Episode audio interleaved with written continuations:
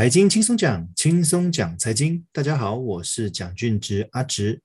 欢迎收听二零二二年一月二十三号的财经轻松讲。我们来看一下过去这一周有什么重要的国内外财经简报重点新闻。第一则新闻：劳保基金延后两年破产。其实我相信各位应该每年都会看到类似的新闻哦，不管是劳保、国保、军保哦。任何社会保险即将在未来的某一年破产，而且感觉时间好像越来越接近。这个理由很简单，主要是因为过去我们所定的请领的条件、请领的公式，可以拿到比较多的钱，但是随着老年化、少子化啊的一些社会化的现象，导致哦领。退休金的时间越来越长，你可以请领的总金额越来越多哦，但是前面缴付这些保费的年龄层哦的这个族群的人数越来越少哦，所以导致可能会有入不敷出的问题。我想社会保险是一部分哦，未来各位老年的运用的退休资金到底该从哪里来？我想。还是有很大的比例是要靠自己准备，而不能一味的期待政府那边可以提供很多的退休资金。我想这个是要让所有的听众，呃，心理准有心理准备的一一个部分。哦，未来我们的退休金有很大的比例都要靠我们自己准备。那准备退休金这件事情，当然就是越早开始越好。第二则新闻。未来投资型保单将不得投资高收益债，这个主要是因为过去这几年保险公司所销售的投资型保单，大部分里面都有高收益债基金的投资比重，而且这个比重还不小，让投资型保单变成好像你拿一笔钱放到保险公司去，你就可以每年很稳定的获得五到六趴，甚至有更高的。年化配息率的一个投资商品，看似那么高的配息率，背后的风险就是，其实本身的投资标的的波动也不小，有可能在遇到全球市场回档的时候，导致你的本金被大幅侵蚀掉。那很多人都不知道这件事情，都以为他的本金都一直存在，然后又可以很稳定的领的那么高的配息。那尽管会就要求说，未来这样子。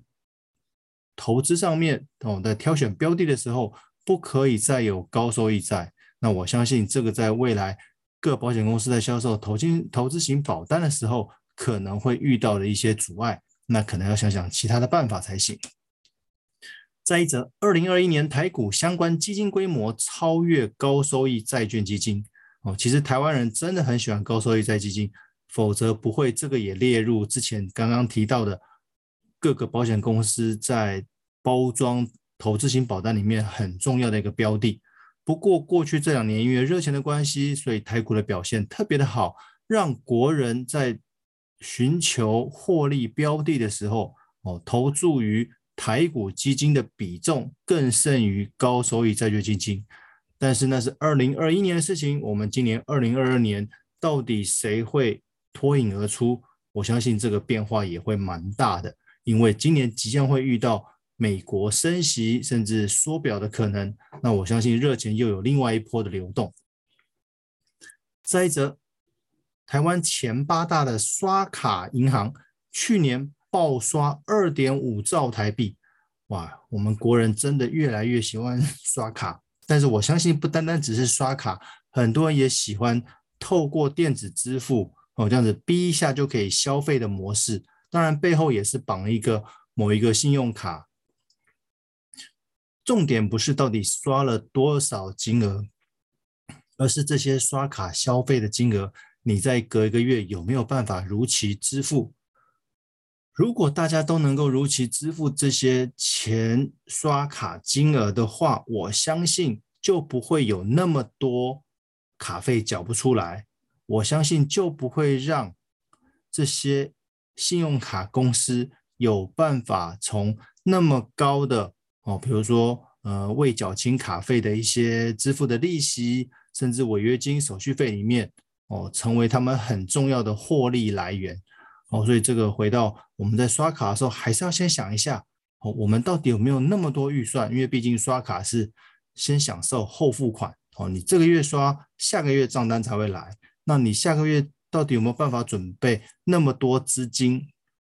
来付这个卡费呢？哦，我觉得这个可能要好好规划一下你的那个理财跟你的收支。再者，中国人行单周释出六千五百亿的人民币，这个意味着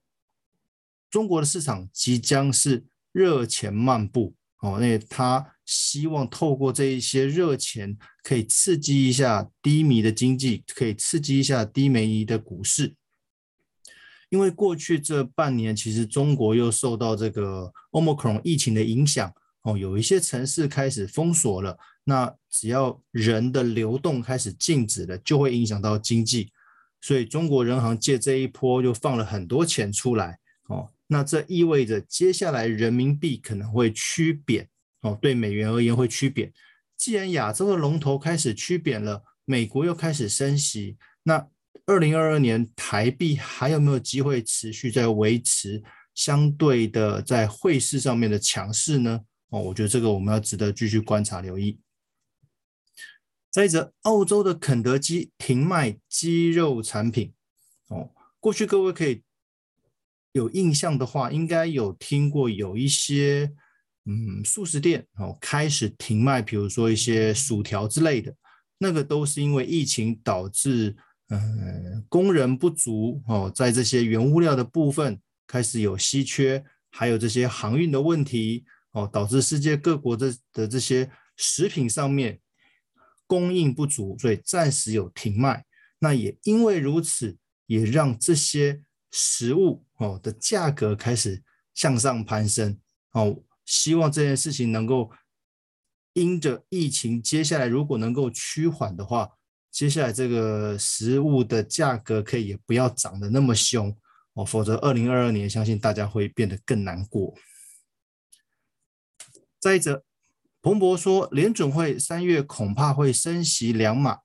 我相信各位应该有心理准备，三月美国那边会准备升息，但是至于会升多少，我觉得这个是大家都在猜测的。那有一派说法说，因为美国的通膨到目前为止还是非常严重。所以有可能三月会至少升息两码，那一码是零点二五趴，两码就是至少零点五趴。其实初期的升息，一方面除了抑制通膨之外，也能够还是让市场的资金能够热络。但是如果频繁而且这个幅度蛮大的升息的话，可能对股市就不是一件好现象哦。所以重点不在于三月要不要升息，而是接下来的几个月是否都会持续升息。哦，那这个我们觉得有待持续的追踪及留意。再者，美国三十年期的房贷利率升到三点七趴，各位不要忘了哦，美国现在市场是零利率哦。如果零利率的状态之下，他们的三十年期房贷已经到三点七趴，那如果三月之后美国开始升息，那他们房贷利率是不是会持续往上攀升呢？如果是的话，这个对房贷族来讲，哦，是会变得更痛苦了，因为他们接下来如果因为升息的话，他们每个月需要缴的利息会更多了。第二个，其实三十年期的房贷，我相信越来越多台湾民众也是透过三十年的年期的房贷哦来做